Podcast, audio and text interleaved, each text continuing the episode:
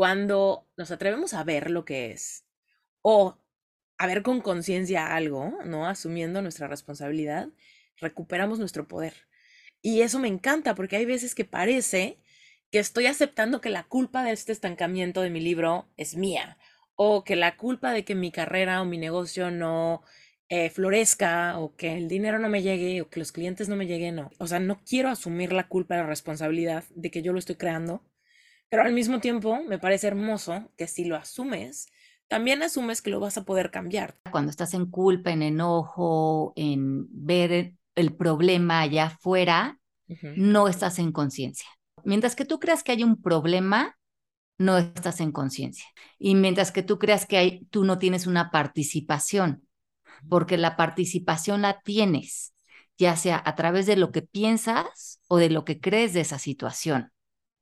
Si tú no pudieras creer que eso es un problema, que eso es un conflicto, que eso es un rechazo, que eso es una traición, que eso es una decepción, esa es tu interpretación. Ahí no hay nada de conciencia porque no te has dado cuenta de que puedes venir desde otra óptica, desde otro lenguaje y otro lenguaje muchísimo más abierto.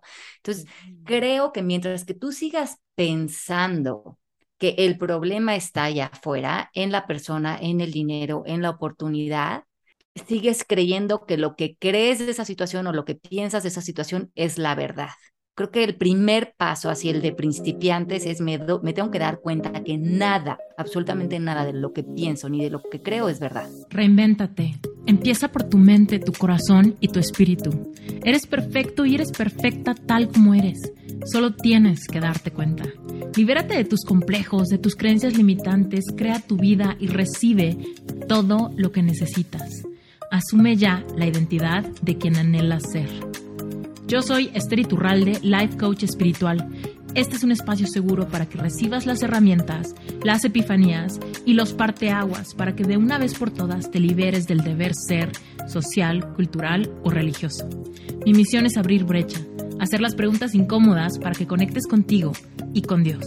El resto lo decides tú te quiero presentar a Alejandra Llamas, una de mis grandes escritoras favoritas.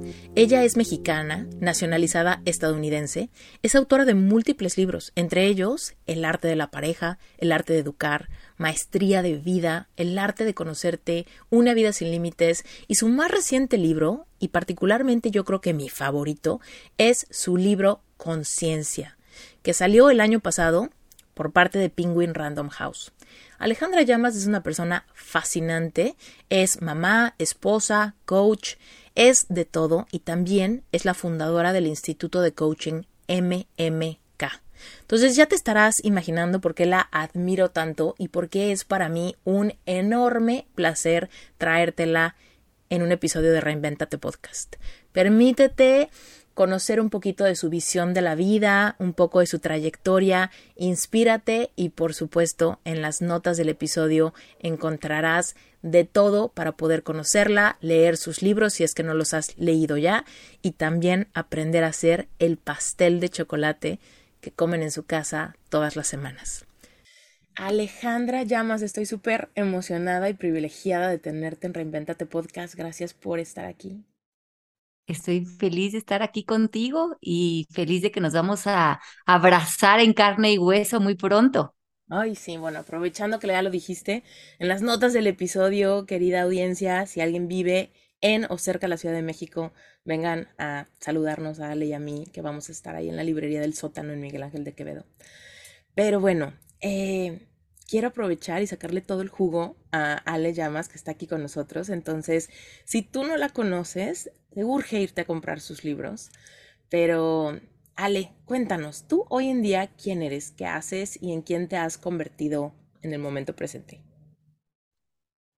Bueno, ¿qué hago? Vivo en, en, Colorado, em, pues escribo, tengo una escuela hace 15 años, entonces enseño eh, en la escuela, soy maestra, eh, es una escuela como dirigida al autoconocimiento, eh, escribo para varias plataformas, escribo también para Penguin Random House y llevo muchísimos años, como 20 años, generando contenido.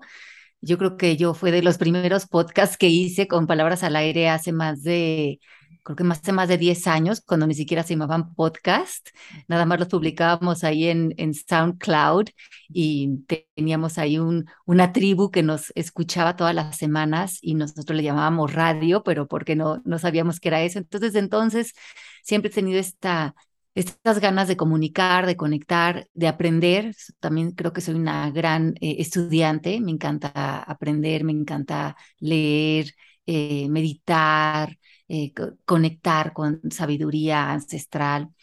Eh, tengo una vida bastante sencilla, eh, me encanta andar en bicicleta, hago ejercicio, camino por el bosque, tengo dos hijos que ya están en la universidad, tengo 22 años casada. ¿Qué más hago? Pues hago un pastel de chocolate. La verdad es que tengo una vida muy, muy simple, tengo muy buenas amigas y me gusta mucho reír, me gusta el sentido del humor, me gusta disfrutar las cosas pequeñas de la vida, pero también me gusta mucho centrarme en ser una persona íntegra, honesta, leal, directa. Eso es algo que practico todos los días. Oye, ahorita que mencionaste el pastel de zanahoria, tengo en mi carrete de fotos un screenshot de la receta que compartiste en Instagram para hacerlo próximamente. Ay, qué rico, te va a quedar delicioso. Y, dijiste, comparten fotos y lo hacen. Y yo tengo ahí la nota de nada más necesito más espacio para hacer mi, mi, pastel de chocolate. Te cuento, Ale, que ahorita, mientras estoy contigo, estoy en Alaska y tengo el espacio súper reducido. Vivo en un camión convertido que hizo mi esposo y mm, no tengo suficiente horno para ese pastel de chocolate. Pero en México, seguramente antes de que te vea en ese día de, la librería, seguramente ya lo, habré, ya lo habré hecho. Pero me encantó que lo compartieras. Lo que más me llamó la atención fue que dijiste que era el pastel que, que hacían cada, que hace cada semana tu suegra. O sea, como bueno, mi suegra lo hace en su, en su casa, pero nosotros en mi casa, como todo mundo le, fascina ese pastel, por lo menos una vez a la semana lo hacemos. Y a veces hacemos hasta dos pasteles, o porque es, es, tiene un éxito sin igual. Y, y ese día cociné tres pasteles porque mi esposo se iba de viaje y me dijo, me quiero llevar uno Dejé uno para la casa y en la noche tenía una cena, entonces llevé un pastel en la noche y dije, no, no, es que este pastel es un éxito, lo voy a compartir en el Instagram para que las demás personas lo hagan, porque además yo no cocino muy seguido y entonces es un pastel infalible, te sale porque te sale. Perfecto, pues voy a poner el link a ese posteo de Instagram de Ale para que vayan directo a, a ver lo que yo vi y saquen ese screenshot para que lo hagan pronto. Pero bueno, oye Ale, a ver, a lo que nos truje. Tú escribiste un libro hace poquito que se llama Conciencia, tu último libro, último de nueve, ¿cierto? Sí. Ah, bueno, me encanta, me encanta el libro, me encanta el tema de la conciencia y pues la gente que escucha Reinventate, que nos está escuchando ahorita, están en este proceso de despertar su conciencia. Y hay veces que no tenemos la paciencia suficiente porque estamos experimentando emociones densas, estamos pasando por dolor, por incertidumbre, por carencia, por escasez, por rechazo, por abandono, por un montón de cosas que nos que nos nublan la vista del momento presente y queremos que se acabe pronto para ya estar en esta tierra prometida donde ya lo sané, donde ya lo superé, donde ya no estoy batallando con la misma cosa. Y quería que nos cuentes un poco porque fíjate, lo que lo que me gusta hacer con invitados tan potentes como tú es desmitificarlos para la audiencia. Y me encanta que eres como muy honesta, que vives una vida simple, vas tras tus sueños, llevas muchísimo tiempo haciendo esto y definitivamente vas a tener pues, los frutos que van en congruencia con lo que disfrutas, con lo que te hace sentir expansiva y todo eso. Pero al mismo tiempo quiero que nos cuentes si en su inicio, quizá hace 15 años, cuando estaban todavía en Miami, quizá tú y tu esposo, ¿qué pasaba con estas ganas como de, de cambiar y corregir y soltar tantas creencias, paradigmas que quizá te tenían en otra, en otra realidad en ese momento. Si alguna vez te, te identificaste con esta impaciencia o con esta necesidad de que hubiera el, el atajo, la respuesta, el ingrediente infalible o los cinco pasos para lograr algo, o siempre tuviste esta visión de que el proceso no, no era así. No, no, yo creo que definitivamente cuando eres joven todo te urge. Eh, cuando, cuando estás empezando, quieres garantías de que, de, que te va a ir bien, de que te vas a consolidar, de que van a haber oportunidades para ti. Y yo creo que ahí abusamos del control, de, de, de manipular, de querer eh, tomar atajos, de, de desesperarnos y, muchos de nosotros en esa etapa nos estamos peleando con muchas de estas creencias de no soy suficiente, no soy importante o no merezco o hay algo malo conmigo o no soy capaz. Entonces creo que hay mucho, mucha conversación, tanto interna como externa. Eh, yo creo que yo también crecí en una, en una sociedad en donde todavía, y, y, no sé, obviamente que ha cambiado un poco, pero también no había tantas oportunidades de medios de comunicación, ¿no? Ahorita todos podemos tomar un micrófono y hacer un podcast y hacernos nuestra propia audiencia, pero eh, cuando yo crecí eh, queriendo desarrollar todo el trabajo que he hecho, también eran muy pocas las vías, había o programas de radio o programas de tele y alguna editora que te diera la oportunidad de publicar. Eh, si alguien no veía en ti un talento o si no se veía en ti algo que tuviera un valor para su presencia eh, ante su audiencia, no te abrían la puerta. Y yo creo que eso que ha cambiado hoy en día para poder desde poder publicar tus libros, si eso es lo que quieres, si quieres usar tu voz, bueno, hay mucha gente produciendo ahora podcasts.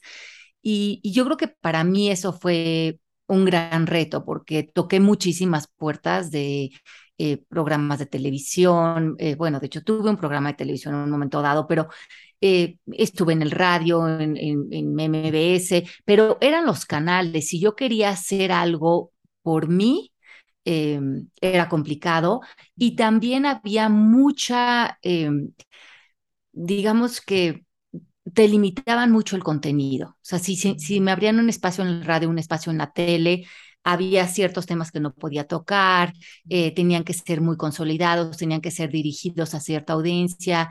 Eh, entonces, e, era desarrollar contenido era a veces era un poco frustrante porque estabas con todas estas creencias de a lo mejor lo que yo estoy queriendo expresar no vale la pena y no hay nadie que lo quiera escuchar y eso se puede remitir a cualquier área de tu vida cuando quieres emprender algo. Y, y después en esa época de mi vida era que si lo mío no era comercial, en realidad no tenía un gran valor para el empresario que me iba a dar un micrófono, una oportunidad. Entonces creo que ahorita se han abierto muchísimos canales, de los cuales yo también tomo mano de ellos, porque ahora ya nadie me dice qué, puedo decir, por cuánto tiempo, cómo lo tengo que expresar, no le tengo que hacer sentido a nadie, no tiene que estar en cierta lógica mi contenido, sino que mientras que a mí me parezca valioso, yo lo puedo compartir y quien me quiere escuchar y que quiere hacer tribu conmigo, eh, me parece muy válido. Y creo que, ah, yo creo que justamente mi segundo libro, que fue El arte de conocerte, que publiqué con Penguin hace más de 10 años, ese libro se volvió un súper bestseller, se vendió Muchísimo. Eh, y, a mí me llamó la atención porque yo lo fui, lo promoví y me, me regresé a Estados Unidos y yo tenía los niños chiquitos.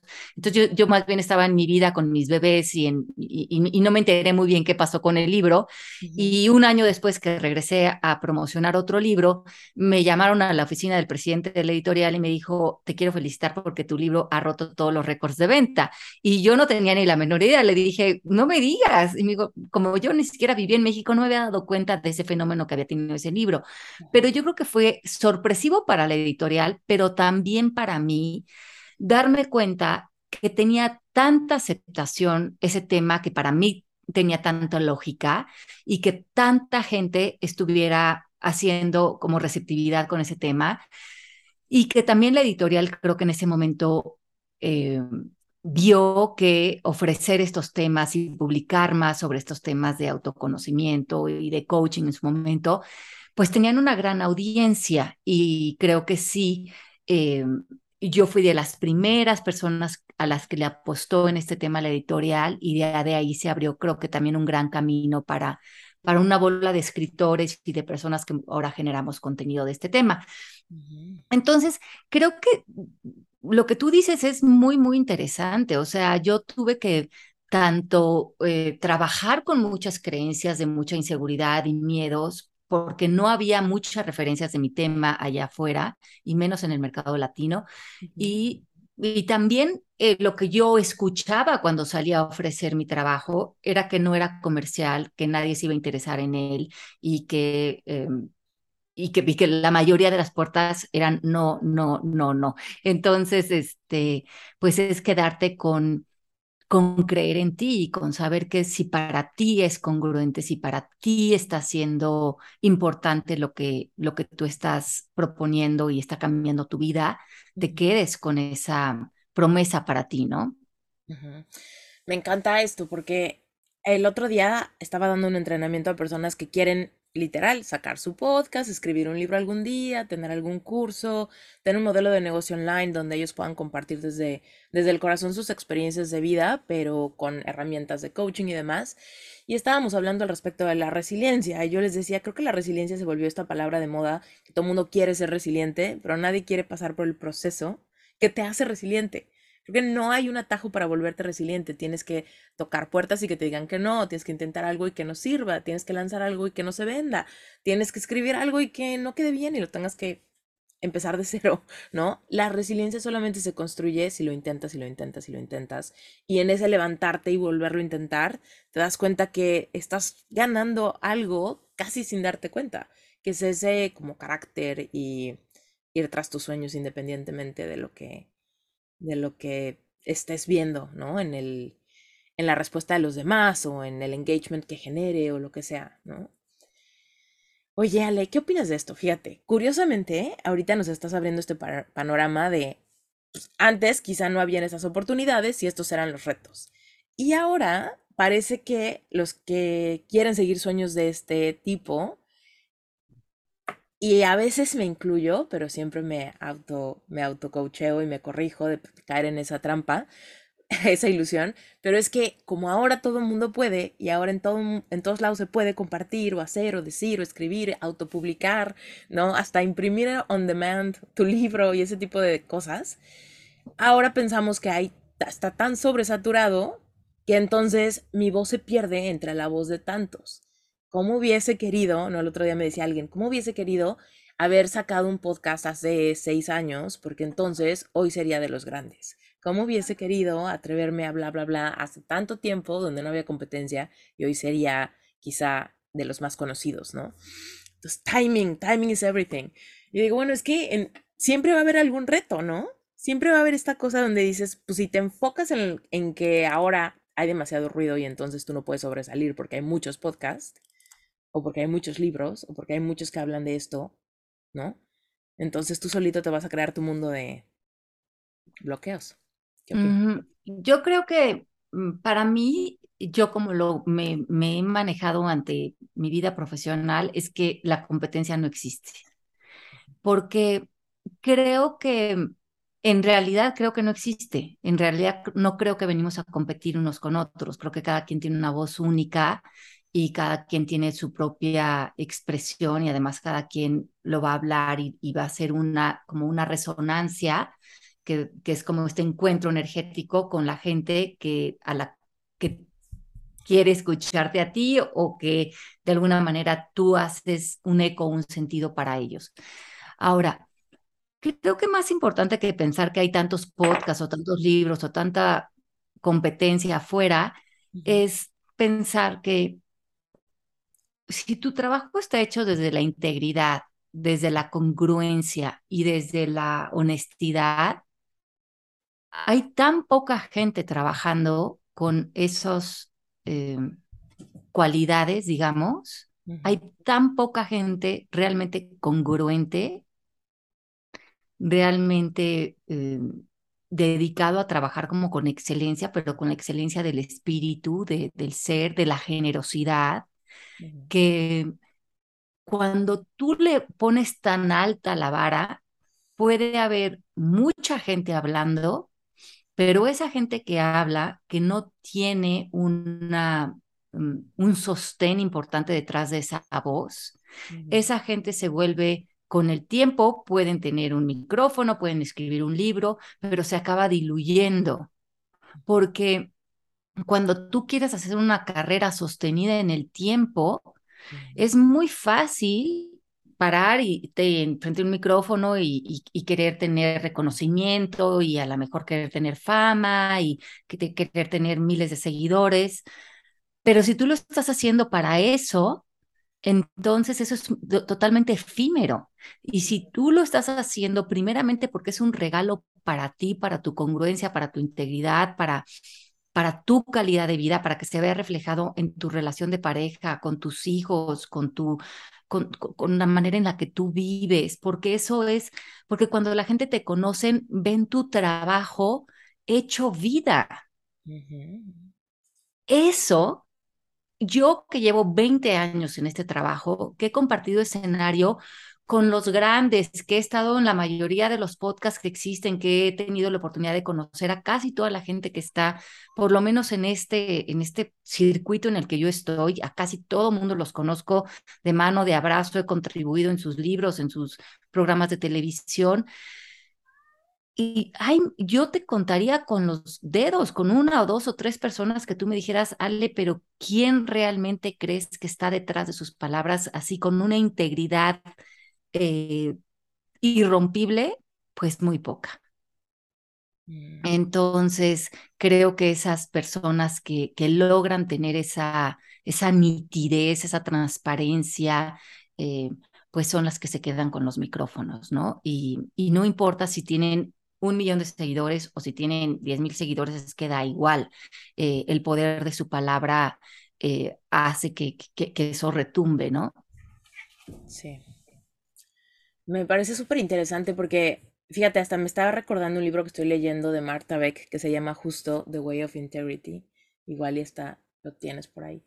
Pero me parece súper importante esta esta sensación que tenemos solamente de la piel hacia adentro, de saber si estamos siendo íntegros con nosotros mismos, con nuestros sueños, con nuestros ideales, o si seguimos persiguiendo algo para que nos llene algún hueco, ¿no? Y siento que eso es lo que nos, nos desvía de ser coherentes e íntegros, la ilusión de pensar que el éxito o el libro o el o el proyecto o, o, incluso una pareja o tal tipo de cuerpo, ¿no? Cualquier cosa, cualquier cosa que sea el plan, sería lo que sí me va a permitir entonces mostrarme al mundo con esa valentía y con esa certeza y con esas ganas de comerme al mundo y con esa resiliencia, ¿no? Pero pensamos, seguimos pensando que está allá afuera o en lograr algo para que entonces yo tenga aquello que creo que necesito para ser aceptado y validado de la manera que mi corazón quiere, ¿no? Totalmente, y yo creo que, y creo que muchas veces al principio sales con esa, con esa intención, ¿no? De quiero ser reconocido, validado, yo creo que mucha gente también, por ejemplo, se mete a estudiar coaching o este tipo de, de enseñanzas porque quieren mostrarse como mejores o superiores o resueltos o ahora ya soy coach, entonces ahora ya me la sé de todas, todas, y entonces te da como un sentido de, de ego, de superioridad, de moral o, o una cuestión así. Pero bueno, la vida se encarga de, de, de, ponerte e, en tu lugar y darte muchísimos dosis para que vuelvas a una humildad eh, muy, muy, muy humana y muy linda. Y, y, yo creo que, por ejemplo, para mí son mis hijos, o sea, que tienen 19 y 20 años, eh, tratar de no pretender nada con ellos, ¿no? Ellos han crecido con la coach, la que escribe los libros, la que quién sabe qué, o de conferencias, y, y para mí ellos han sido siempre un, un, un, un roce muy, muy lindo a la realidad, o sea, ellos me conocen mejor que nadie y yo no quisiera pretender ni con ellos, ni con nadie, ni con nadie de mi audiencia ser lo que no soy, eh, porque me parecería hasta ridículo. Eh, ¿no? Mis hijos son los primeros que se burlan de mí cuando ven que se me atora el rebozo en algo y me dicen, mami, la coach, ¿no? Entonces me muero de la risa y, y siempre me pongo al pie de no pretender nada y de, y de oír feedback y de estar abierto a una conversación de muchísima sinceridad y de honestidad. Y creo que eso también me lo ha dado mi trabajo, o sea, el poder hacer el ego a un lado y siempre estar en este momento en un lugar de muchísima más apertura y de no cargar ningún título, o sea, de, de, de saber que lo, que lo que doy allá afuera me lo estoy dando a mí y lo que creo no dar o lo que creo que pretender, me estoy nada más engañando a mí. Entonces, creo que no tratar de ser eh, perfectos, ¿no? Sino tratar de ser honestos en todo momento y, y, ser la misma persona en tu casa, con tus hijos, con tu pareja, que con tu público o con la gente que te escucha, porque ese es el regalo que estás dando. Y creo que cuando estás em, saliendo a hacer cualquier trabajo desde esa dosis de amor y de, y de transparencia, eso tiene un resultado muy, muy impresionante con, eh, en, en, en, tu, en, tu, en tu gente, porque tu gente te siente. Y entonces, yo creo que eso es lo que te podría decir, ¿no? Dura, ah, yo tuve ahí varios lapsos, mira, dura, eh, ah, en una época abrí un centro de yoga en Miami hace muchísimos años y lo tuve tres años y tuve, tenía dos socias y era un centro bastante grande, teníamos tres salones, un salón de té, tienda, eh, venía muchísima gente diario al centro y, yo era maestra de yoga, era maestra de meditación y era irónico, eh, como tú dices, ¿qué viviste cuando empezaste? Yo ahí empezaba, tenía 31, 31, bueno, yo creo que tenía como 33, 34 años cuando estaba haciendo esto. Y mm, me acuerdo que varias cosas viví. En, este centro había tres salones y uno era el más grande de todos, que cabían como 50 personas. El siguiente le cabían unas 10 y luego el otro chiquito unas 7. Yo era la dueña del centro. Yo pagaba la renta, le pagaba a los, a los maestros, hacía el, el sign-in, hacía todo lo que tenía que ver con limpiar los baños, mm. todo lo que tenía que, eh, se, se, lo que implica operar un negocio. Y yo no me atrevía a dar clases de yoga en el salón grande. Y era mi centro. Yo ponía a cualquier otro profesor antes que a mí, porque yo pensaba que cualquier otro profesor, digo, que de los que eran que yo reconocía como buenos, podían ser, dar una clase mucho mejor que yo. Y yo me acuerdo que los estudiantes me decían, Ale, pero ¿por qué tú no enseñas en el salón grande? Y yo me paraba en esta creencia de yo no soy lo suficientemente buena para el salón grande. Entonces, le daba la oportunidad a 10 profesores más y yo ni siquiera me, me daba a mí la nunca me daba la oportunidad de ni siquiera probar. Hasta que un día no me quedó otra porque no llegó el, profesor que tenía que dar la clase y yo me acuerdo que iba de vestido y estaba haciéndole el signing al, al maestro y se llenó la clase y me, y me, habló y me dijo, se me ponchó la llanta o algo, no voy a poder llegar. Y un estudiante me dijo, vale, pues tú da la clase. Y yo dije, no, no, no, es que si yo voy a, doy la clase, se van a decepcionar los alumnos, le voy a, voy a hacer que ya no regresen los estudiantes para este profesor.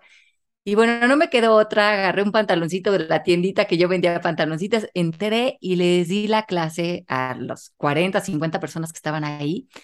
Y al final me dijeron, pero qué bonita clase, ¿a qué horas das clases tú? ¿Por qué no habíamos tomado clase contigo?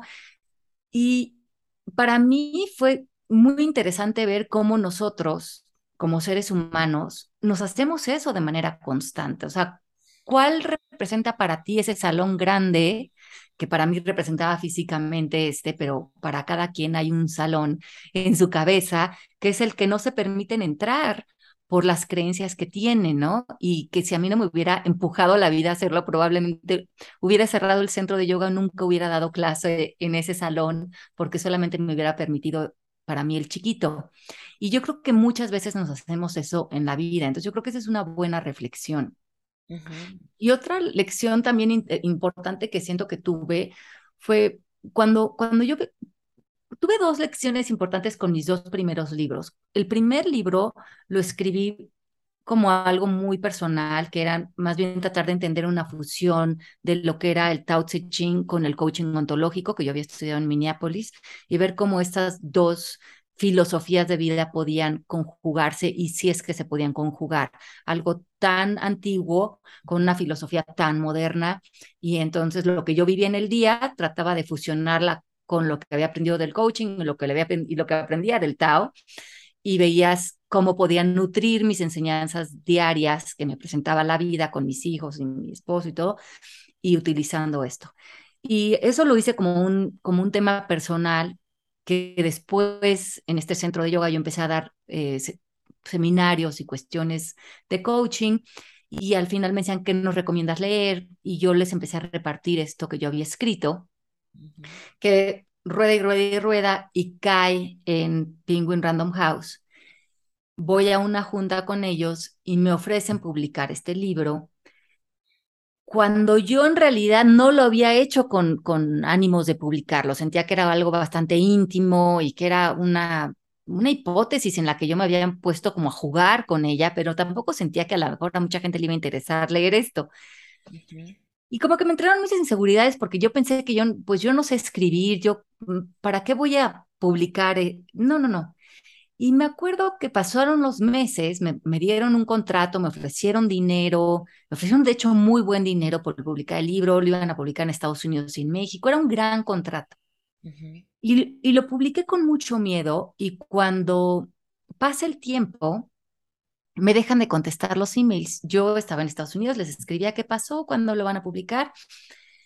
Y ya nadie me contesta, ni la persona que me había mandado el contrato, y pasan como seis, ocho meses y me empiezo a frustrar porque ya estaba yo en contrato, ya sabía, lo habían metido a un cajón mi libro y yo ya no le veía futuro para que saliera.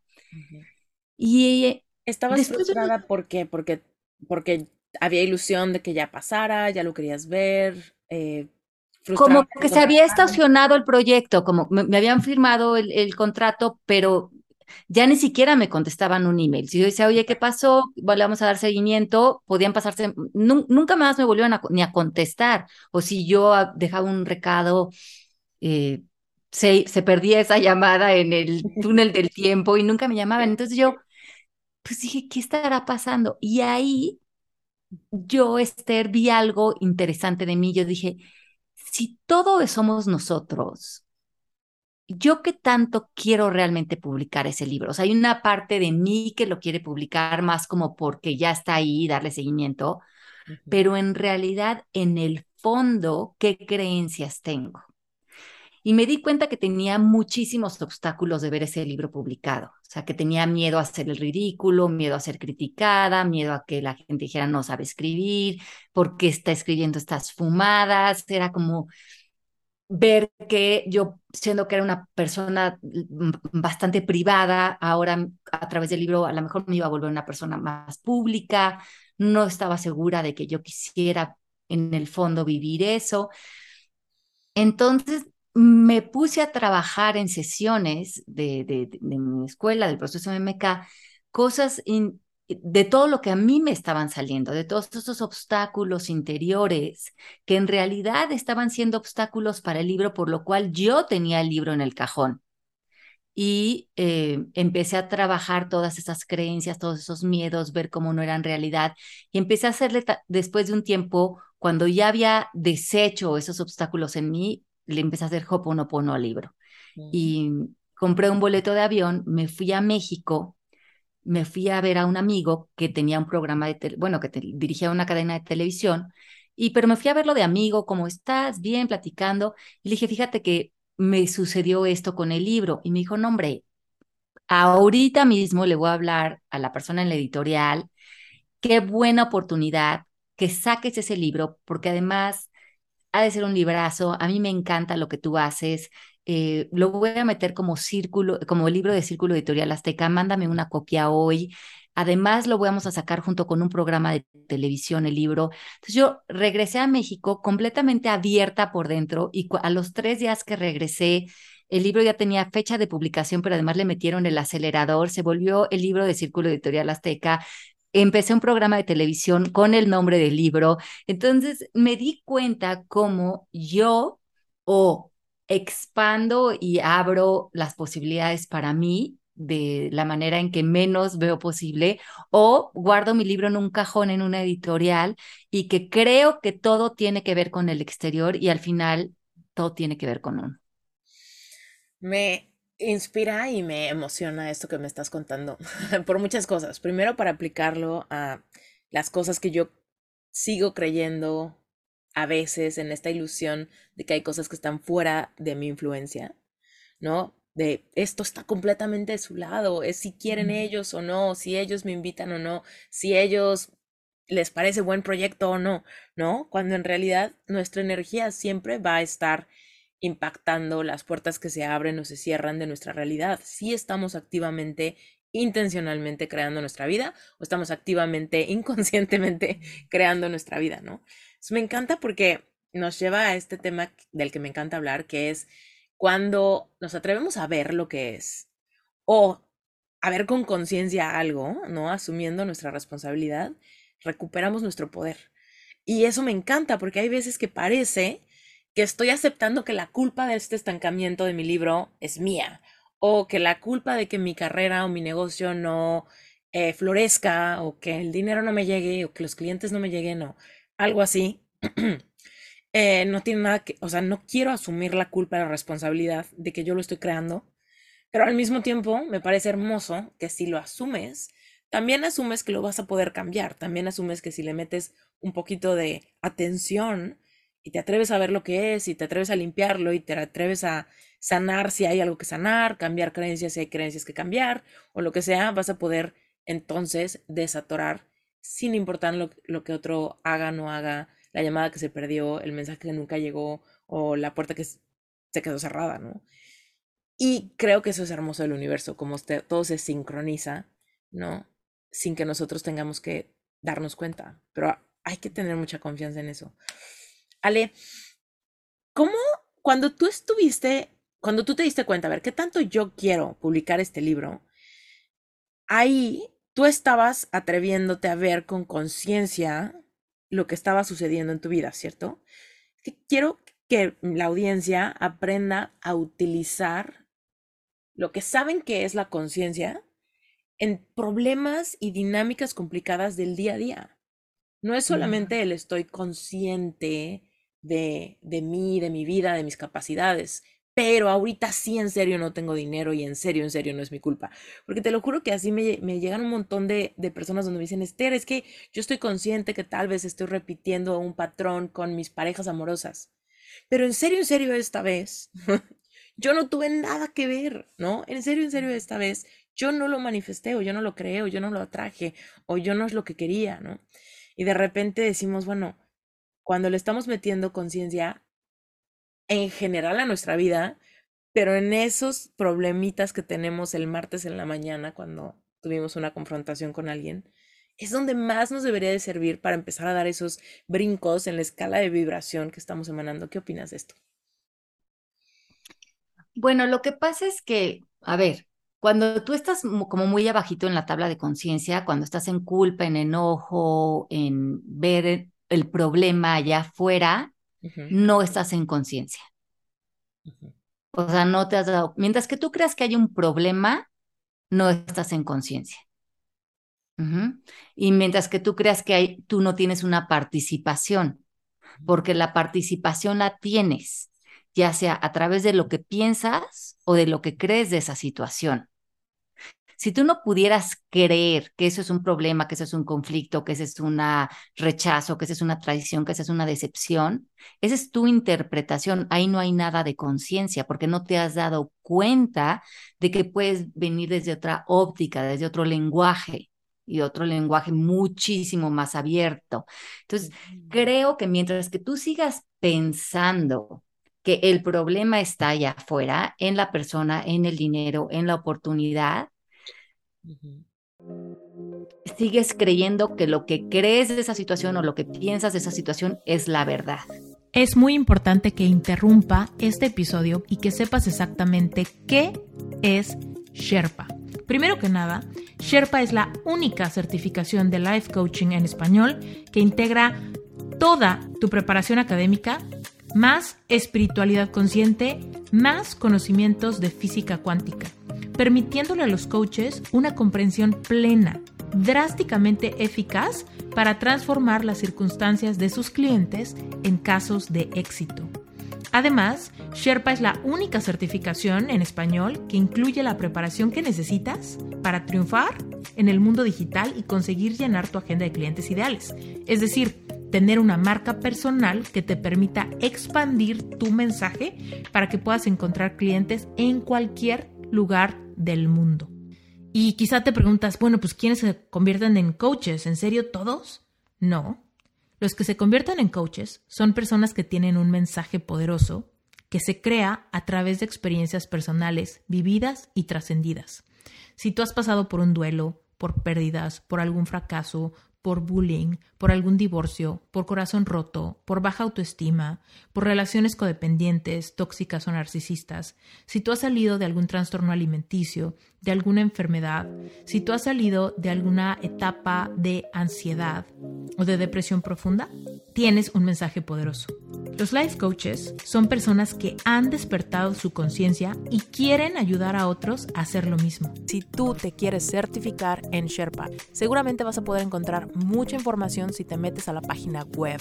Te cuento que el proceso para inscribirte a Sherpa involucra que llenes una aplicación que yo la reviso a conciencia dedicadamente. Así que si tu aplicación es aprobada, yo te voy a mandar un entrenamiento especial donde te comparto todo lo que tienes que saber de Sherpa, la metodología, los requisitos de certificación, lo que implica tu certificación, cuánto dura, cuánto cuesta.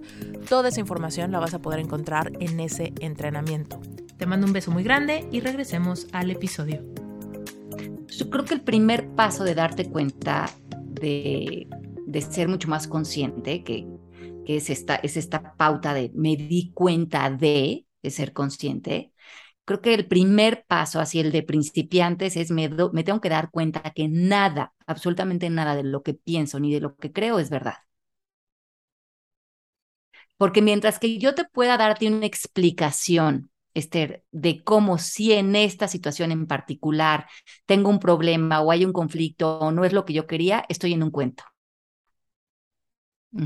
Y no me estoy dando cuenta del cuento que me estoy contando, que ya sea un, es una justificación o es una, o, o creo que tengo tan la razón frente a esto que estoy viendo, que no veo como así, a lo mejor desde un punto de vista moral o social o de óptica, aparentemente esa es la verdad, pero hay una verdad más profunda y esa es la que no estás pudiendo ver o tocar.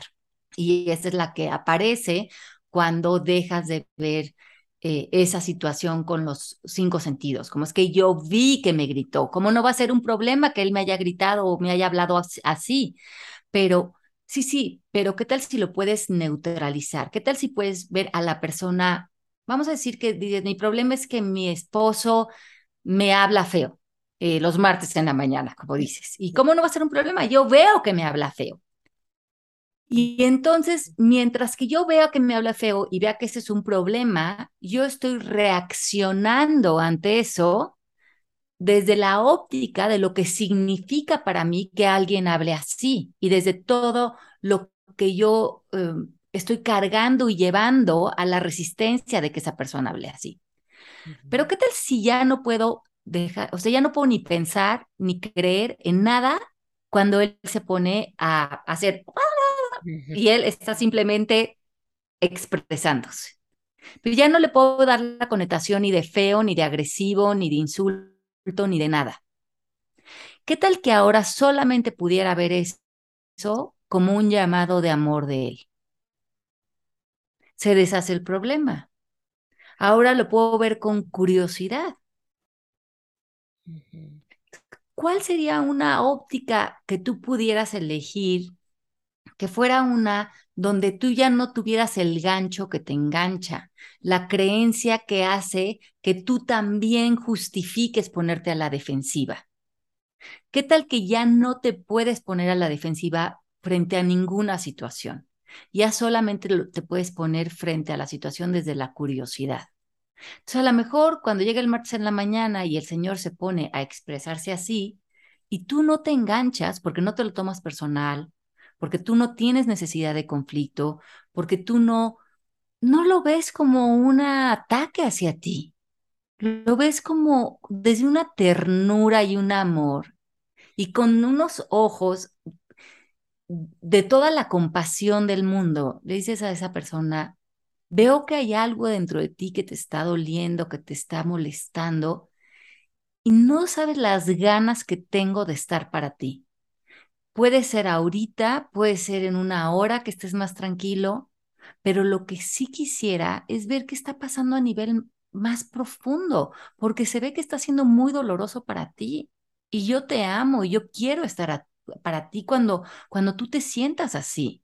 Creo que ahorita de la manera en que te estás expresando no vamos a llegar muy lejos, pero me voy a bajar a hacer un café y a lo mejor si respiras y, encuentras qué es lo que está pasando realmente adentro contigo, me encantaría explorarlo. Entonces empiezas a abrir otro tipo de comunicaciones y lo que podría haber sido un problema se vuelve una conexión, una vulnerabilidad, una complicidad, porque mientras que una persona en la relación tenga claridad, es lo único que se necesita, porque el otro se desengancha. Oye, Ale, ¿qué onda con esto? Eh, cuando no nos podemos desenganchar de ese gancho, yo lo veo como que entonces hay algo más profundo que sanar. O sea, porque si quiero verlo, pero no me permito desengancharme del gancho. Me encanta aprender de conciencia, me resuena verdad todo lo que estás diciendo, pero en la práctica me cuesta muchísimo trabajo permitir esa curiosidad y dejar ese enganche. Está siendo evidente que quizá hay algo que me está bloqueando de eso y quizá es un dolor que no me he permitido sentir, o quizá es un enojo que no he permitido liberar, o quizá es una, una herida que tengo que empezar a trascender. ¿No? ¿Estás de acuerdo con eso? O sea, ese sería como el, como el camino de alguien que aunque sabe esto, le encanta esto y quiere vivir esto, en la práctica le cuesta trabajo implementarlo en su dinámica, en mm. su problema. Mira, desde mi filosofía o desde el, lugar donde, desde yo, donde trabajo, donde he trabajado con 15 años con gente en todo el mundo, esa sería una justificación. Mm. Yo creo que mientras que haya una dosis de voluntad, hay cambio. Eh, mientras que tú, eh, mientras que tú realmente quieras romper eso, hay una práctica que es muy, muy buena, que es la práctica de suspensión, y es como suspenderte, o sea, planear antes, hacer una lista como de las cosas que sabes que son en las que te enganchas y hacer un plan antes. A ver, normalmente yo me engancho cuando mi marido dice esto, cuando mi jefe me dice el otro, o cuando mi mamá se mete este tipo de conversaciones, o con mi hijo adolescente con esto. Ahora, como ya sé que esos son como los gatillos, ¿no? Que tengo en mi interior, voy a practicar esto. Antes de entrar en este tipo de conversaciones, antes de levantar el teléfono, antes de... Me voy a preparar para esto y voy a usar esto como parte de mi crecimiento personal. Ahora, cuando, como ellos no tienen el poder de hacerme sentir a mí de determinada manera, yo se los tengo que otorgar, se los otorgo a través de una creencia. Entonces, primeramente quiero hacer consciente de la creencia. O sea, cuando me empiezo a enervar con mi hermana porque me empieza a decir X cosa, si yo no tuviera una creencia, no tendría la palanca que me lleva a eso. Entonces, cuando mi, mi hermana empieza a decir esas cosas, ¿a dónde se va mi diálogo interno, el mío? Qué desesperación, porque no cambia, porque no es diferente, porque me dice esas cosas, otra vez a poner a criticar, otra vez se va a meter en esta... Pero yo ya ante lo que estoy reaccionando no es ante lo que dice mi hermana, es ante lo que yo digo de lo que dice mi hermana. Entonces puedo suspenderme, puedo decirle, oye, eh, voy a ir al baño o voy a ir a prender la tele, voy a hacer lo que sea, te marco en 10 minutos. En ese momento, anotar todas esas creencias que están saliendo y suspenderte, o sea, separarte y trabajarlas. Es verdad que mi, que mi hermana no debería de criticar, es verdad que mi, mi hermana no debería de quejarse, es verdad. Pues de entrada no es verdad porque es lo que está haciendo. Pero cuando ella está haciendo eso, no me doy cuenta que yo la estoy criticando a ella, que yo me estoy quejando de ella, que yo estoy haciendo exactamente lo mismo que no quiero que ella haga. Me queda muy evidente en ella, pero no me queda evidente en mí. Entonces también estoy reaccionando ante lo que no veo de mí, pero que lo tiene la otra persona. Entonces, cuando tú empiezas a tener esas dosis de voluntad, de ver que lo que, como dicen, lo que te choca, te checa, empiezas a ser muchísimo más consciente. Y ahora, bueno, si yo no quiero que ella critique, a ver si yo la puedo escuchar una hora sin criticarla. Y puedo ser el maestro de ella que le exijo que sea sin siquiera yo serlo en congruencia porque ella se queja y yo me quejo de ella, pero yo en silencio, como si lo mío no contara, porque lo estoy haciendo adentro de mí, ahora, sí que de hipócrita, pero estoy haciendo lo mismo. Entonces empiezas a hacerte consciente de que el afuera no existe, es que eres tú todo el tiempo y tú reaccionando a tus propios significados.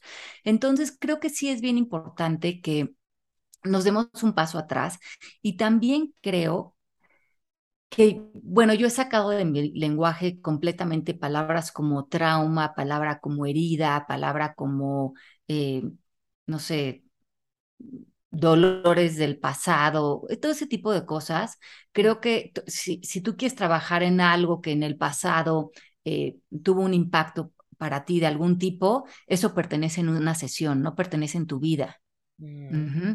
O sea, si hay algo ahí que yo veo, eh, yo lo hago, yo trabajo eso en una, en una muy buena sesión de proceso MMK, me hago el modelo soltar emociones, me hago eh, patrón de movimiento visual, tenemos una cantidad de material con el que podemos trabajar, em, información que está como encapsulada en nosotros de manera emocional. Yo no digo que no exista, pero es una información, no es algo que está fijo en nosotros y que si lo trabajamos en una sesión se, termina evaporando, o sea, lo lloras, lo vives, pasa a través de tu sistema y lo dejas de proyectar en otros, en tu pareja, con tus hijos. Y creo que hacerte responsable y hacerte consciente de tu vida es también trabajar en estas cosas para que estas, estas, esto que, esto que, que, que, decidimos muchas veces cargar con él porque no lo trabajamos, eh, somos responsables también de, de nuestro bagaje y de, y, de, cómo aparecemos en nuestras relaciones. O sea, que, que mis hijos, si, si yo tuve una infancia compleja, pues mis hijos, ¿qué más les da? O sea, mamá, hazte responsable, hazte una sesión, pero aparece aquí haciéndote responsable de tu energía y de tu presencia y de lo que estás sumando como madre, ¿no? Y esa es mi responsabilidad. Ahora, me puedo resguardar en, es que ustedes no saben lo que yo viví, mis heridas de la infancia y cómo me trató mi papá y lo duro que fue para mí y que se divorciaran mis papás y no, que no teníamos dinero. Y todos tenemos cuentos, historias del pasado, porque si yo te puedo contar mi triste historia y tú me podrías contar la tuya y el de enfrente nos podrá, pero es que eso no es lo que nos hace valiosos. O sea, finalmente no somos nuestras historias y creo que muchos de nosotros hoy en día nos respaldamos en estas como justificaciones de, de, las heridas de la infancia o de las traumas del exnovio, de, pero yo creo que eso eh, todo es trabajable, ¿no? Sí, Uf, que ahorita em, me llevas a mí a, la, a darme cuenta de, una, de, de, algo que estaba pasando cuando yo estaba ensimismada como en este, en este dolor, ¿no? Parte de mi historia de despertar de conciencia fue de decidir pararme. Yo me yo siempre digo que estaba revolcándome en 5 centímetros de lodo, ¿no? Y no me paraba, y no me paraba, y era como, pero es esto, y esto, y, y recuerdo esto, y ahora siento nostalgia, y ahora ya me regresó el enojo, y ahora ya me regresó la tristeza, y ahora el vacío, y ahora esto, ¿no? Pero estaba como que dándome vueltas y dándome vueltas, ya no llegaba a ningún lado, no llegaba, no llegaba más hondo, pero definitivamente no me paraba, ¿no? Hasta que, hasta que justamente llegó esta idea de que yo había sido responsable o muy activa en la creación de todas estas dinámicas, ¿no?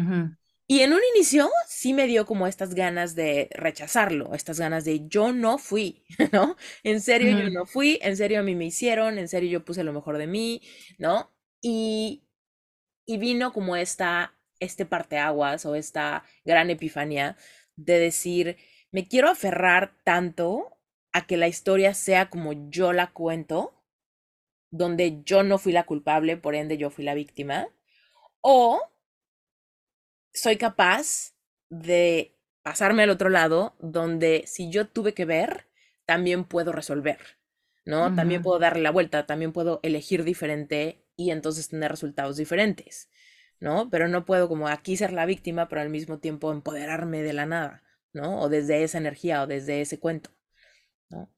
Entonces, me parece, me parece brutal. ¿Sabes qué? También me parece bien interesante que creo que la, la audiencia batalla mucho con el tema del tiempo, de me cuesta, me cuesta tiempo de procesarlo y de atreverme a ir hacia esos lugares de, de mi forma de pensar, de, mi, de mis paradigmas, de lo que vivo, de lo que me parece normal, de lo que a mi grupo o la gente con la que convivo le parece normal para procesar cualquier problema, ¿no? Y mis ganas de querer dar ese brinco de conciencia y decir, me doy cuenta y decido que esto no me define, que esta etiqueta ya no me etiqueta, ¿no? Que esto ya no es mi, ya no es mi forma de operar ante esta dinámica o ante esta carencia o ante este vacío, ¿no?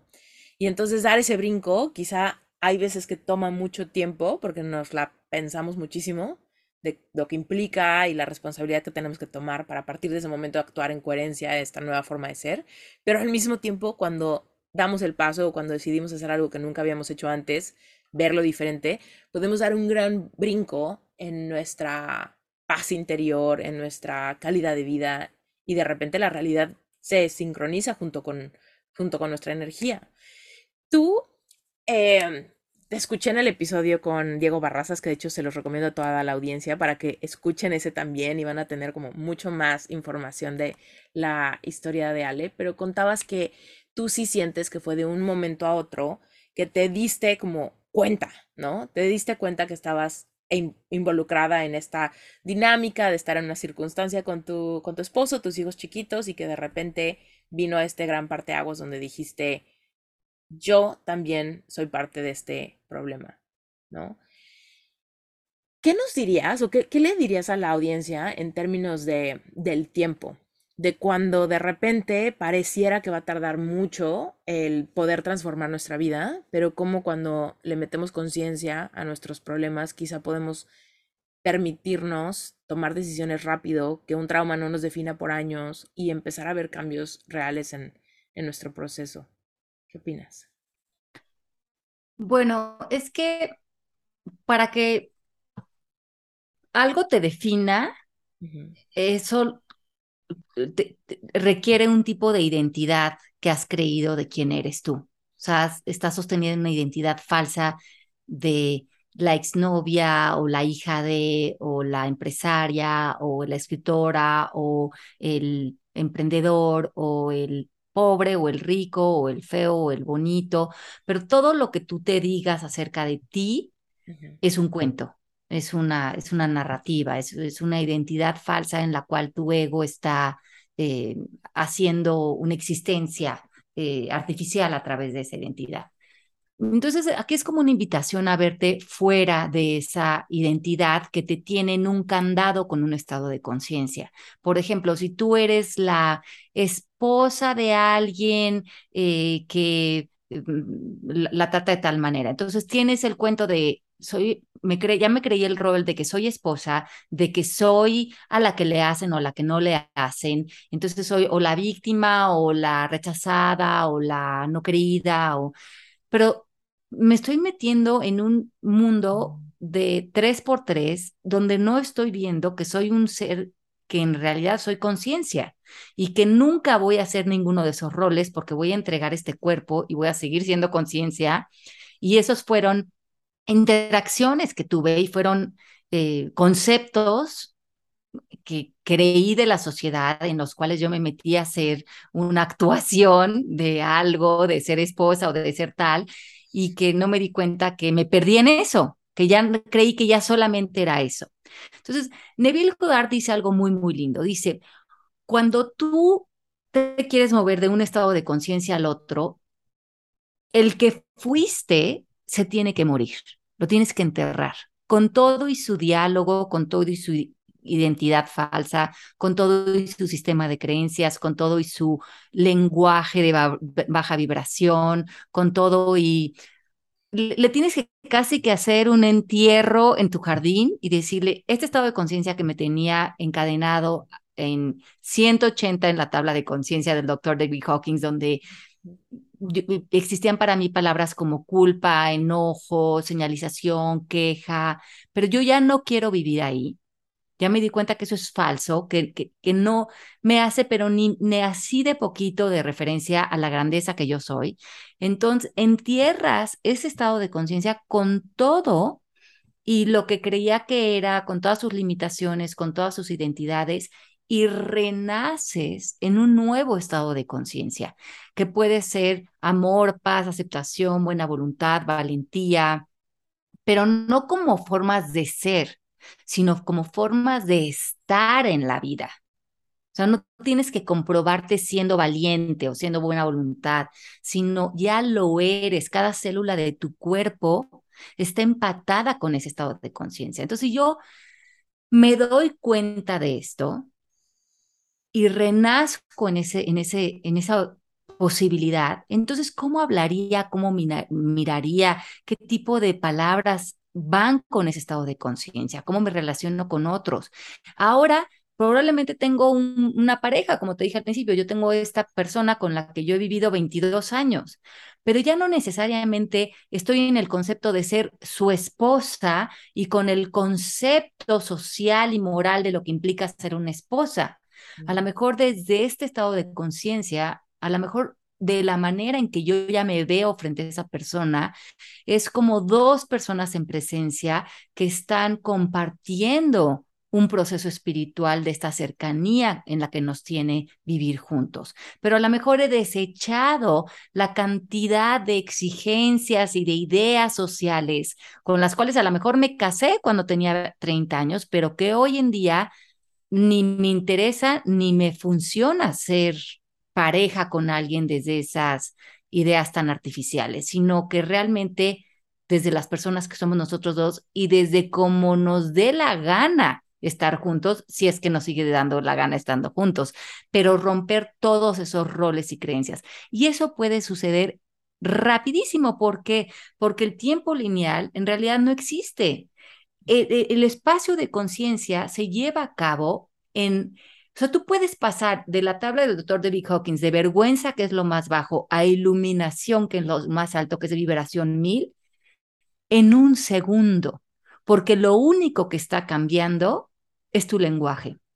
Lo único que está cambiando es tu percepción. Desde abajo, tu percepción era ser un rol, vivir en limitación, vivir en una identidad falsa, vivir con un tipo de lenguaje y de creencias. Y si tú deshaces, tiras eso, no tienes que hacer nada, tienes que dejar caer algo, mm. vives naturalmente en, iluminación, te permites la iluminación que te esté esperando todo el tiempo, que, nunca se fue a ningún lugar. Entonces, lo, lo, lindo es que no es un proceso de tener que lograr nada, no tienes que conquistar nada, no está en un futuro, está aquí esperando que tú sueltes algo. Ah, muy retador, Ale, ¿no? Es, es retador ver que puede ser tan simple y que el único obstáculo pudiese ser un tema de, de querer. Y, y, yo lo veo todos los días en la escuela, con, en las sesiones, conmigo es como, ¿hasta cuándo, no? ¿Hasta cuándo quiero seguir con este cuento? ¿Hasta cuándo me quiero seguir creyendo este pensamiento de mí que no me funciona? ¿Hasta cuándo voy a seguirme machacando este cuento de mi ex pareja sin querer tomar ningún tipo de responsabilidad. ¿Y para qué? ¿Para qué quiero seguir siendo la víctima? ¿Qué, qué gano? Eh, hay ganancias ahí para mí secundarias. Me, me, gusta dar lástima, me gusta manipular, me gusta controlar. ¿De qué no me hago responsable? A lo mejor esto me lleva a no hacerme responsable de mi economía, de mi trabajo, de mi voz, de mi poder, de tomar decisiones, de cerrar ciclos, de abrir ciclos, ¿no? Prefiero quedarme en mi cuento chiquito en donde no tomo las riendas de mi vida completamente. Sí.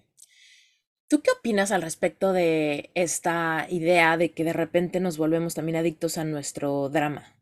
Como que estamos, estamos tan anclados a estas emociones donde siempre estamos batallando con algo que alguien nos hizo, que algo no podemos, o que algo se nos perdió, o que algo a nosotros no nos funciona como a los demás, que de repente nuestro sistema nervioso está bien acomodado en, esa, en esas sensaciones y pasar a un lugar donde pierdo estos dramas o pierdo estos dolores me hace sentir quizá y ya no sé ni quién soy.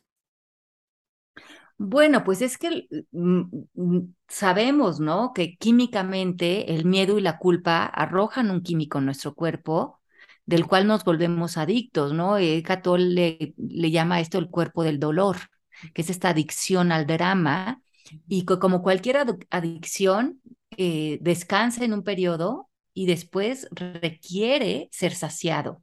Entonces, a lo mejor te das cuenta, y todos podemos reconocer a lo mejor nuestro cuerpo del dolor en nuestras relaciones cercanas o con el dinero o con la comida o con la culpa, ¿no? A veces estamos un par de semanas bien y de repente una semanita todo te cae gordo, estás nerviosísima por el dinero, sientes que no te va a salir adelante tus proyectos y esa semana como tú bien dices, sabiendo que tienes el teléfono de tu coach a la mano, o que puedes escuchar un podcast, o que puedes salirte de esa conversación, lo último que quieres hacer es salirte.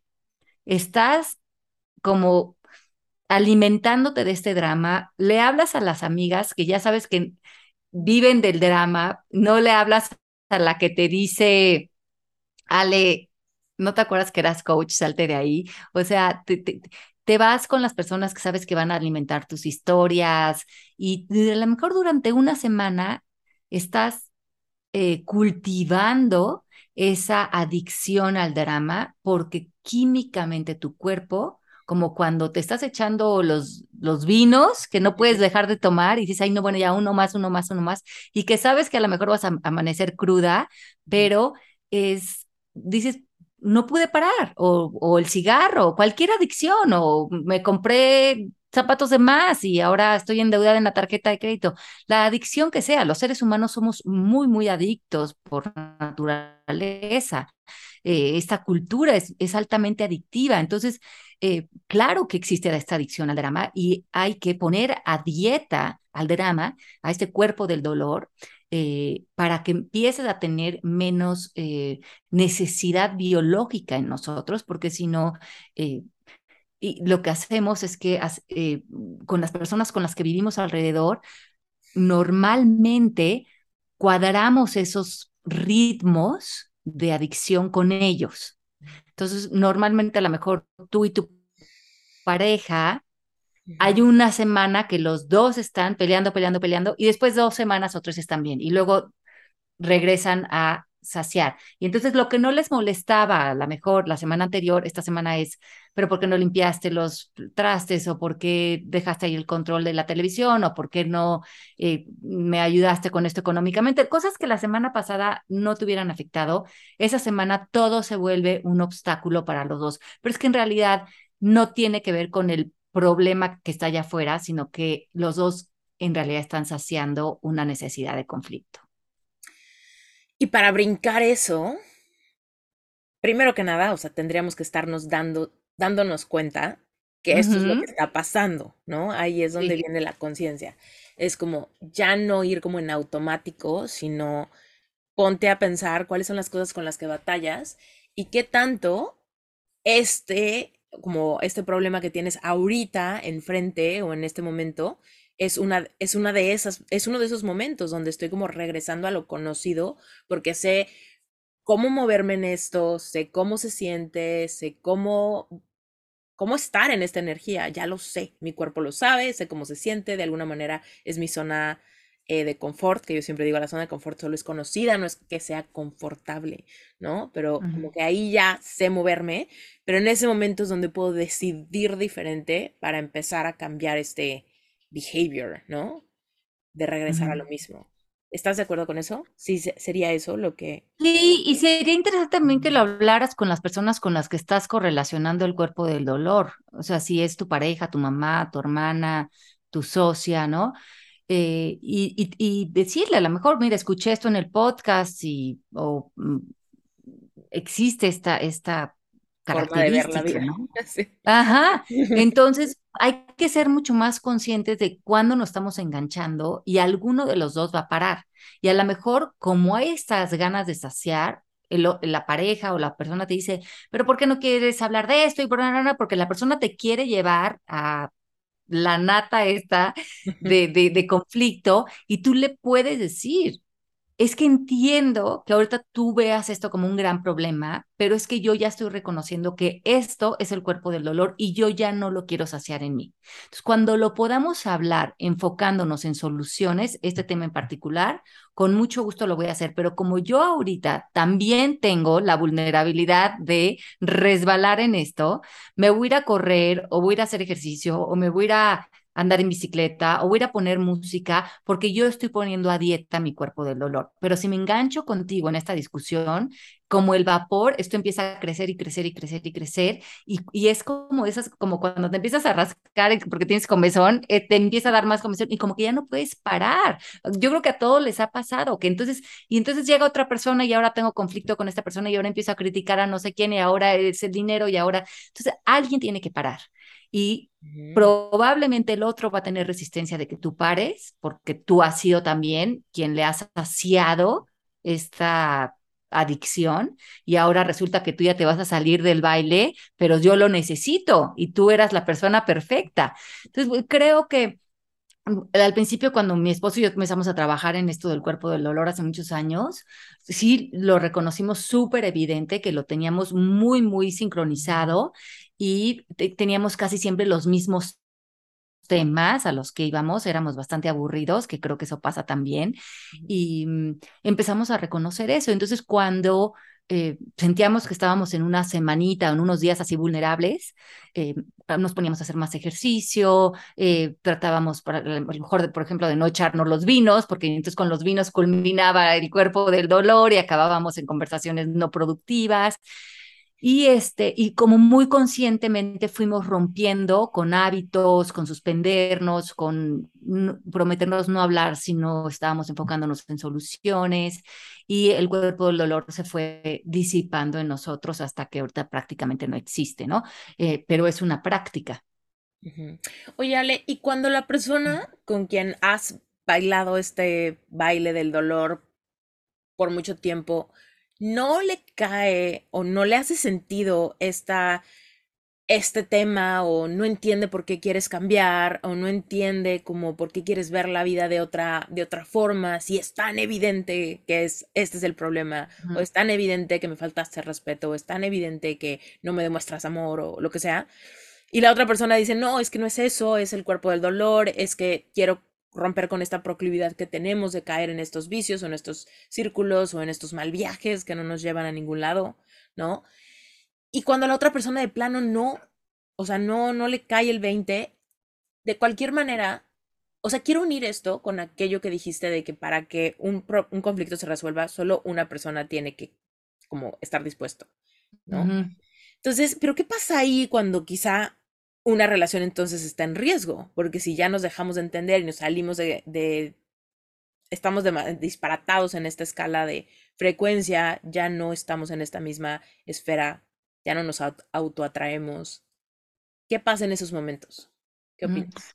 Pues mira, es que tú mm, en, las relaciones nos relacionamos de dos maneras. O estamos en la palabra debería, ¿no? Tú deberías de o no deberías de hablarme así o no deberíamos de tener estas conversaciones o no deberías de eh, pelear por lo del dinero o no deberías de criticar o, o estamos en peticiones. Entonces, cuando estamos en deberías, no estamos en nuestro ámbito, estamos en juzgar y calificar como otra persona debería de cambiar o de ser diferente y ya creo que todos sabemos que ahí no tenemos poder. Pero vamos a decir que eh, tienes esta correlación del cuerpo del dolor con tu mamá. Y tu mamá, cuando hablas con ella, y entonces ya ustedes estaban acostumbradísimas a criticar, quejarse, eh, meterse en, el drama, preocuparse. Y ahora dices, no, es que ya estar en esa posición con mi mamá ya no me funciona porque acabo la conversación triste, agotada, eh, mal viajada, ya puse a, todo mundo en la silla de los acusados. Entonces, me gustaría tener otro tipo de relación con ella. Entonces, lo que puedes hacer, entonces, en vez de pensar que tu mamá ya debería de aparecer diferente o tener otro tipo de relación contigo, empieza por hacer una petición. Primero dile, oye, mira, yo estoy aprendiendo esto, estoy queriendo practicar eso y te, me gustaría pedirte que cuando hablemos por teléfono, cuando estemos juntas, Hablemos de otras cosas, hablemos de nuestros hobbies, lo que nos gusta hacer, de planear un viaje, de eh, una receta, lo que se te antoje platicar, pero que ver a dónde nos lleva la energía de nuestra conversación, si nos lleva a un lugar constructivo o si nos está llevando a un lugar destructivo y enfocarnos en que seamos mucho más conscientes de que nuestras conversaciones construyan algo.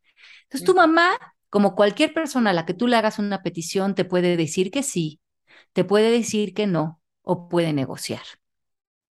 Entonces a lo mejor tu mamá te dice, ay no, mi hijita, ¿cómo? Ya vamos a hablar y yo ya no puedo criticar a nadie ni me puedo meter con tu marido y con tus hijos y con el dinero y con lo de... Pues sí, mami, porque ahorita a mí ya eh, criticarlos o estar en ese tema, mm, yo ahorita voy a practicar no hacerlo. Entonces, si tú quieres hablar de eso, puedes hacerlo con otra persona, pero conmigo no. Entonces, a lo mejor tu mamá te dice, bueno, pues mira, a mí ahorita si no hablamos de eso, no me interesa hablar contigo. Entonces tú ahí vas a poder decidir si ahorita hablar con tu mamá sabiendo que se va a ir a esos temas es lo productivo para ti, para trabajar en esa paz interior, en esa congruencia contigo, y no es que esté terminando la relación, no es que no quieras a tu mamá, no es que, es que eso en particular, si eso es lo que ella quiere practicar contigo, a ti no te funciona y a lo mejor en un momento dado, ella dice, bueno, ok, vamos a tratar de enfocarnos en una conversación constructiva y en no ofender y no criticar y no quejarnos y entonces empiezas a establecer esa nueva conversación con ella. Pero entonces nosotros hablamos de que tú tienes la oportunidad y el derecho de diseñar tus relaciones y lo haces a través de tus peticiones y no porque tú dejes de ver a alguien físicamente o porque lo veas físicamente es donde cambia tu relación porque tu relación por dentro siempre está. A mm. veces también nos ha pasado que terminamos con una, pareja o dejamos de ver a la pareja, pero la pareja sigue activa en nosotros, porque en realidad nuestras relaciones están sucediendo adentro de nosotros. Entonces también ve cómo están esas relaciones dentro de ti, si están en paz, si están en amor, si están en amoría o si están en un cuerpo del dolor. A lo mejor tú ya no criticas con tu mamá, pero adentro de ti sigues lleno de juicios y de quejas en tu interior, que a, lo mejor ya no haces externas, pero sigues cultivando el cuerpo del dolor a nivel interno, ¿no? Sí. Me, me fascina cómo lo explicas, me hace todo el sentido, me resuena muchísimo verdad y me emociona mucho que sigue como siendo una invitación a recuperar nuestro poder de elegir diferente, de pedir, de asumir lo que nos está sirviendo y lo que no, ¿no? Y poder empezar a hacer cambios que nos lleven a tener una vida más íntegra, más coherente, más plena y sobre todo que del otro lado de todo eso están todos nuestros sueños y la abundancia y el amor y relaciones conscientes, relaciones que nos sumen y pues empezar a tomar decisiones desde ahí siempre nos va a pues nos va a dar la vida que siempre hemos anhelado tener, ¿no? Esta vida en paz, esta vida rica, esta vida que se disfrute. Y es que yo creo que todo es mucho más sencillo de lo que lo quiere hacer el ego, ¿no? El ego te quiere hacer sentir que, eh, primero que nada, que como que tuvieras que entrar en una búsqueda, pero no, en realidad no hay nada que buscar porque ya todo está ahí. Después como que hubiera un gurú o alguien o algo allá afuera que tuviera tus respuestas y eso también es otra ilusión del ego, ¿no? Y después como si fuera del tiempo lineal y como que fuera algo muy complicado. Entonces también por eso estas palabras de herida, pérdida, trauma, decepción, traición, le encantan al ego porque te condicionan emocionalmente.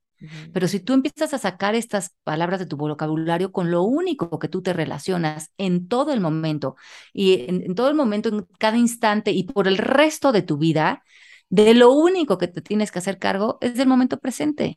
Y en el momento presente tú decides todo. Y ahí está todo tu poder. Y tú decides si te funciona una palabra como herida, traerla al momento presente, ¿para qué? Si es una palabra traición, la vas a traer ahorita al momento presente. ¿Para qué? Si me va a condicionar, si me va a poner el pasado en el presente como un ataque a este momento. Y este momento es limpio, es libre, es sencillo, es fácil. Tengo todo, toda la sabiduría dentro de mí que necesito para relacionarme con este instante. Pero en este instante, si lo empiezo a tiborrar de palabras de carga emocional, de historias, de es difícil, es complicado, yo no puedo, es en un futuro, que además el futuro nunca existe porque siempre estás en el presente. Entonces, lo que dejes para el futuro lo estás dejando para el, momento inexistente. O sea, es ahorita o nunca. Sí. Sí, totalmente. Ah, me encanta. Me fascina esta forma de pensar. Es liberadora y es sí es retadora. Nos reta a dejar atrás un montón de precondicionamientos. Nos lleva a empezar a pensar de una manera muy distinta. Y es que pareciera que esas palabras, hay veces que lo que nos dan es esta sensación de justicia, ¿no? si identifico esto que me lastimó mucho, que me hicieron, y lo tengo que sanar, como que de alguna manera yo le estoy dando justicia al darle como su lugar, su momento, ¿no? El tiempo. El tiempo necesario para sanar algo tan profundo, algo que ha arrastrado por tanto tiempo, algo que me ha marcado tanto. Pareciera que hubiera justicia, pero ahí también es como una invitación a decir, bueno, ¿qué, tienes más ganas? Como de, de justicia, del proceso de justicia, o de simplemente entrar a la libertad.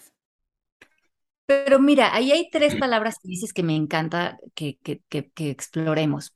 A ver, hacerle justicia o hacerte justicia a ti en este momento. O sea, ¿qué es más real y qué es más válido? ¿Le quiero hacer justicia a un pasado que ya no existe o me quiero hacer justicia a mi grandeza de este momento? Porque cargando esa historia no me estoy haciendo justicia.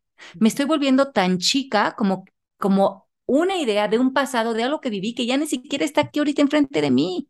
Entonces, ni siquiera le estoy haciendo justicia al momento presente a lo que la vida me está dando hoy. Entonces, realmente, ¿en dónde está la justicia? Y después también esta idea de esto que me marcó. Entonces, si tú ya dices esto me marcó, además esto es una declaración. Entonces, eso se vuelve algo que, ¿qué crees? Esto me marcó. Y entonces ahora te tengo que darte las evidencias de cómo eso me marcó, no nada más lo estoy diciendo. Entonces, ojo, ¿no? Con todas estas palabras que usamos para cargar el pasado. Y también me parece súper interesante esta palabra de sanar, ¿no? Tengo que sanar el pasado, como si estuviéramos enfermos. Entonces, creo que es muchísimo más interesante cuando nos sentamos en esta palabra de transformar. O sea, voy a transformar mi perspectiva que tengo de este pasado para hoy hacerle justicia a mi grandeza y al momento presente. Entonces cambia mucho, imagínate, o sea, como las palabras cambian mucho, como, como no, y, que lo, y que lo oímos normal, que alguien te dice, voy a sanar algo que me marcó en el pasado, ¿no? Para hacer justicia de algo que viví.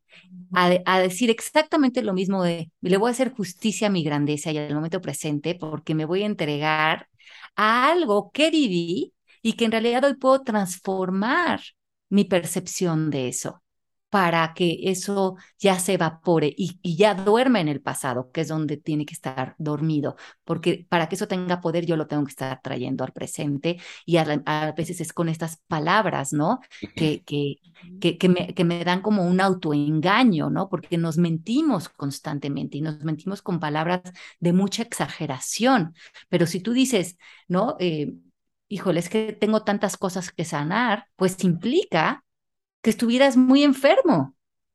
Sí. Cuando ya eres un ser completo, radiante, bellísimo, iluminado, no tienes absolutamente nada que sanar. Deja de, deja de pensar eh, en estas historias, acomódalas, llóralas si hay, habría que llorarlas. Yo no digo que las niegues, trabájalas en una sesión y entrégate a tu momento presente y recibe ese regalo, ¿no? Eh, ya en tu grandeza. Sí, definitivamente me, me, fascina, me fascina lo potente y también me fascina lo simple que es. Estamos como como muy enredados muchas veces con el tema de que si queremos algo muy lindo, como una vida plena, tiene que costarnos mucho trabajo. Tendría que ser complicado el lugar a llegar a tener, a cumplir mis sueños y a vivir una vida contento y a tener salud y a tener abundancia y pensamos que todo eso tendría que estar correlacionado con que me cueste trabajo, que me cueste esfuerzo, que me implique mucha disciplina, ¿no? Como que todo eso está tan permeado que se pasa también a esto y, y de repente es tan liberador decir, podemos verlo de una manera mucho más simple, podemos decidirlo en el momento presente, puedes moverte en la escala vibracional en este instante hacia un lugar donde quieres estar y no tienes que postergarlo más. Así es. Y, y, ver también de, de, qué conversaciones te rodeas, ¿no? Como, como bien dicen, ¿no? El lenguaje es el hábitat del, del ser humano. Entonces, como decíamos ahorita, eh, sé muy consciente de las palabras con las que decides habitar emocionalmente en tu estado de conciencia y también ser consciente de las personas con las que cohabitas y con qué lenguaje estás con ellos. Y también en este mundo de conciencia, cuando tú te vuelvas íntegro con, con ser, eh, pues, que estés como dejándote vivir en, en, un lenguaje mucho más neutral, mucho más generoso, mucho más amoroso, mucho más abierto, vas a ir un poco en contra del lenguaje de la cultura. Entonces, mucha gente te va a voltear a ver como diciendo, esta ya se fumó y así no se hace el dinero y así no tal, pero eh, es como mantenerte como, como, como dice Neville Goddard, fiel a tu idea y todos tus sueños, todo el dinero, todas las oportunidades, todo el amor está ya ahí. Y es como que tú te pongas y empates con ese estado de conciencia. Como dice Neville Goddard, ponte a la altura, pon tu estado de conciencia a la altura del nivel de tu deseo. Y entonces no puede más que manifestarse o aparecer para ti. Pero ¿qué pasa? La mayoría de las personas, desde estados de conciencia de muy bajos, de enojo, frustración, y a lo mejor dicen, bueno, que me enoje con mi esposa o que la culpe o con mi papá o que no perdone esto o que me agarre el chongo con mi socio, no permea en, el, en mi éxito, en mi vida profesional. Todo permea, somos seres holísticos. O sea, es lo que yo te decía al principio, tiene que haber congruencia que eras la misma persona con tus hijos, con tu marido, con tu perrito, con tu dinero, con tu trabajo, con tus compañeros de trabajo. Eres, tienes que ser la misma persona en integridad, en conciencia, en amor. Entonces todo como imán llega a ti. Entonces desaparece el esfuerzo, la lucha, el, el, el, el patear la lata, porque hay tanta tanto poder, como, como lo vivió Gandhi, como nos lo enseñó Gandhi, había tanto poder en su presencia, en su integridad, en su congruencia, que derribó a uno de, los, de las potencias mundiales dentro de una independencia en la India, simplemente por su presencia, por, por, la virtud de su palabra, porque él estaba apareciendo desde el poder y los otros estaban apareciendo desde la fuerza. Y la fuerza se acaba desgastando y se queda sin fuerza, está luchando contra algo. El poder no lucha contra nada, por eso yo te digo, la competencia no existe. Porque mientras que tú estés trabajando desde el poder, ni estás cansado, ni estás desgastado, porque no hay oponente. Eres tú y tu congruencia, y eso es lo único en lo que estás consciente de ser. Y todo lo, lo demás como imán llega. Llega y apareciera mágicamente. Y entre, por eso el Tao nos dice, practica no hacer nada y todo caerá en su lugar. De lo, lo que te está hablando el Tao es, deja de estar creyendo que tus resultados están en, en la fuerza, tus resultados están en el poder de saber quién eres realmente y que todo ya está dado para ti. Me fascina. me fascina, me encanta y ha sido un placer tenerte y platicar contigo, un honor. Ya me muero. Ay, qué linda, igualmente, mi Esther linda. Y nos vamos a ver ya muy pronto. Cañón, estoy muy contenta de eso. Creo que, eh, como te decía al inicio antes de empezar a grabar, pero para que también lo escuchen la audiencia de Reinventate, en el proceso de escribir mi libro, que fue como de mucha serendipia también, porque te cuento que a inicios del 2021, uno de mis propósitos de año nuevo fue, ahora sí termino ese libro. Y me acuerdo que ya tenía bastante escrito, pero medio abandonado. Un poco por cuestionarme esto, decía, ya, sigo moviendo esa historia o es una historia que ya no necesito volver a traer acá, desde qué energía la quiero traer, desde qué energía la quiero contar. Y justo grabé un episodio el 5 de enero del 2021 donde decía yo, em, todo lo que vi, lo que leí, que tenía, que según yo ya tenía muy avanzado, no me gustó desde donde lo había escrito. Y yo estaba odiando mis letras, así como, ah, qué horrible, esta historia no la quiero contar así, esta historia hoy la entiendo distinta, hoy lo veo súper diferente, bla, bla, bla. Y de repente borré todo, ¿no? Borré todo, lo tiré a la basura y dije, en vez de pelearme con textos y corregir la intencionalidad de esto, que estaba escrito desde otro estado emocional, desde otra conciencia, hoy lo puedo decir desde un lugar más íntegro y lo borré todo, ¿no? Y entonces, como que grabé un episodio diciendo, quiero como darte permiso a ti también que borres eso, borres eso, inicies de cero, te le pierdas el miedo a la hoja en blanco, ¿no? Metafóricamente, en el libro, pues era la hoja en blanco, empezar de cero, pero seguramente otras personas lo usarán como espejo para cualquier otra cosa, ¿no? ¿A dónde sientes que ya le invertiste tanto tiempo que no puedes no puedes dejar ese trabajo porque llevas 10 años, no puedes dejar esa carrera porque ya vas en el semestre 7 o algo así, ¿no? Y es como, ¿cómo empiezo de cero después de 50 años de casado, ¿no? O algo así, y es como, a ver, date permiso. Y contando eso, yo dije, este libro sale este año porque sale, aunque yo creí que ya llevaba la mitad del camino recorrido y hoy me doy cuenta que empiezo desde cero.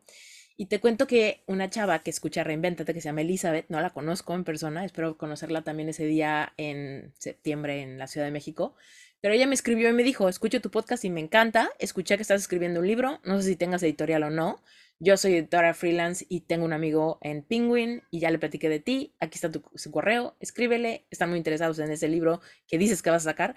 Y todo fue tan como desde el querer otorgarle a los demás este espejo de decir en dónde estás atorado tú, porque yo estaba atorada aquí, yo hoy me doy cuenta que quizá todas esas historias las tengo que recontextualizar para poderlas decirlas desde, desde el amor y que le sumen a alguien más y no seguir revolcándome en la misma historia. Eh, pero bueno, el punto es que una serendipia magnífica de sincronización, de abundancia, de networking eh, con propósito, ¿no? De esto de no hice nada, no hice nada para manifestar algo con lo que, pues, que obviamente amaba, o sea, que obviamente en mi mente lo amaba y lo vibraba y decía, ojalá que un día eso pase, ¿no? Y tú me funcionabas mucho como espejo, porque yo decía, mira ella, ¿cómo se habrá sentido su primer libro, su segundo, su, tercero, su cuarto, su quinto, ¿no? Y, y, unirme a tu energía y celebrar como los, los éxitos o la realidad o la conciencia de alguien más, te permite también dar ese brinco hacia, mm. hacia esa vibración. Y mm, yo te agradezco muchísimo por ser esa persona para mí, porque tú ni me conocías en esos entonces y yo ya decía como yo me estoy uniendo a la energía de, de Alejandra Llamas que tiene estos, estos libros y esta facilidad de palabra y yo tampoco, yo nunca había escrito antes en mi vida, ¿no? Entonces también era como, ¿cómo me libero de todos estos prejuicios de, Esther, tú siempre has tenido pésima ortografía y ahora vas a escribir un libro, ¿no? Entonces ahí era como de, yo me uno a la energía de quien lo vive y permito que sea posible para mí también. Qué rico. Y yo creo que todos estamos muchísimo más unidos de lo que creemos. Y mira, aquí estamos juntas y teniendo esta conversación y, y siendo cómplices de algo que, como te digo, ¿no? Es que existe el, compañerismo, existe la, la, complicidad, aunque no conozcamos a las personas, somos hermanos unos de otros. Gracias, Ale, por haber estado en Reinventate. Oye, pero antes de, de dejarte ir, quiero ser muy respetuosa con tu tiempo, pero antes de eso, cuéntale a la audiencia em, qué encuentran contigo. ¿Todavía hay posibilidad de tener sesiones contigo personalmente o eso no se puede? Bueno, yo ahorita, ahorita en este momento no, no estoy dando sesiones a nuevas personas por, por cuestiones también de mi tiempo, eh, pero bueno, tengo la escuela, tengo la escuela que se llama el proceso MMK, la tengo hace 15 años, está aquí en Estados Unidos, pero pueden estudiar larga distancia en cualquier parte del mundo y hacemos apariciones de los encuentros de la escuela en muchos lugares del mundo. Todavía este año vamos a estar en México, vamos a estar en Los Ángeles, vamos a estar en Madrid y luego en México que vamos a cerrar el año allá. Eh, pero vamos a muchos lugares, a Colombia, Guatemala. Eh, eh, estamos como haciendo estas apariciones. Y ahí a veces sí hago como sesiones con personas, eh, trabajamos mucho lo que son todas las metodologías y las técnicas del proceso MMK y trabajamos pues deshacer mucho de, se llama MMK porque es mano maya kosha, que es deshacer las capas ilusiones de la mente, es lo que significa mano maya kosha en sánscrito. Y de eso se trata la escuela. Y también pueden, te digo, estudiar larga distancia pero normalmente, como también estoy escribiendo, ahorita estoy haciendo una actualización de un libro que había hecho con Gloria Calzada que se llama Maestría de Vida. Estoy escribiendo un segundo libro para Vic que se publica ahora en diciembre. Entonces, pues mucho de mi tiempo se me va en producir ese, ese contenido. Doy clases todos los viernes en la escuela. Entonces, bueno, eh, creo que eso es lo que más me gusta. Me, encanta escribir, enseñar. Eh, y, como, y también como le digo mucho a los alumnos, yo creo que llevo 15 años casi dando eh, todos los viernes eh, clases en la escuela y han sido muchísimas generaciones que han pasado con, por nosotros y creo que eh, he aprendido muchas cosas de enseñar tanto. Número uno, que todos tenemos más o menos los mismos problemas, que quien no quiera deshacerse de sus problemas es porque eh, se quiere sentir especial con sus problemas. Y me encanta una frase del curso de milagros que dice, no hay grado de dificultad en los milagros. Y el milagro es un cambio de percepción, ¿no?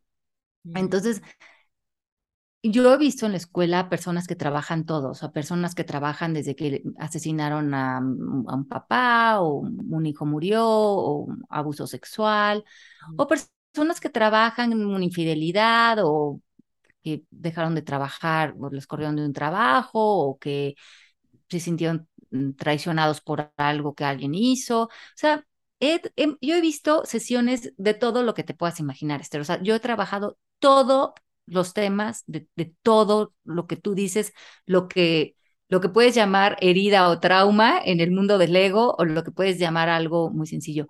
Y yo creo que yo he yo, para mí sí es que no hay grado de dificultad en los milagros. O sea, si tú tienes la voluntad de querer trascender algo, tú tienes el poder y la inteligencia espiritual para hacerlo. Y, y eso creo que es muy alentador, porque yo lo he visto con, lo, lo veo todas las semanas en la escuela y lo veo conmigo y lo veo.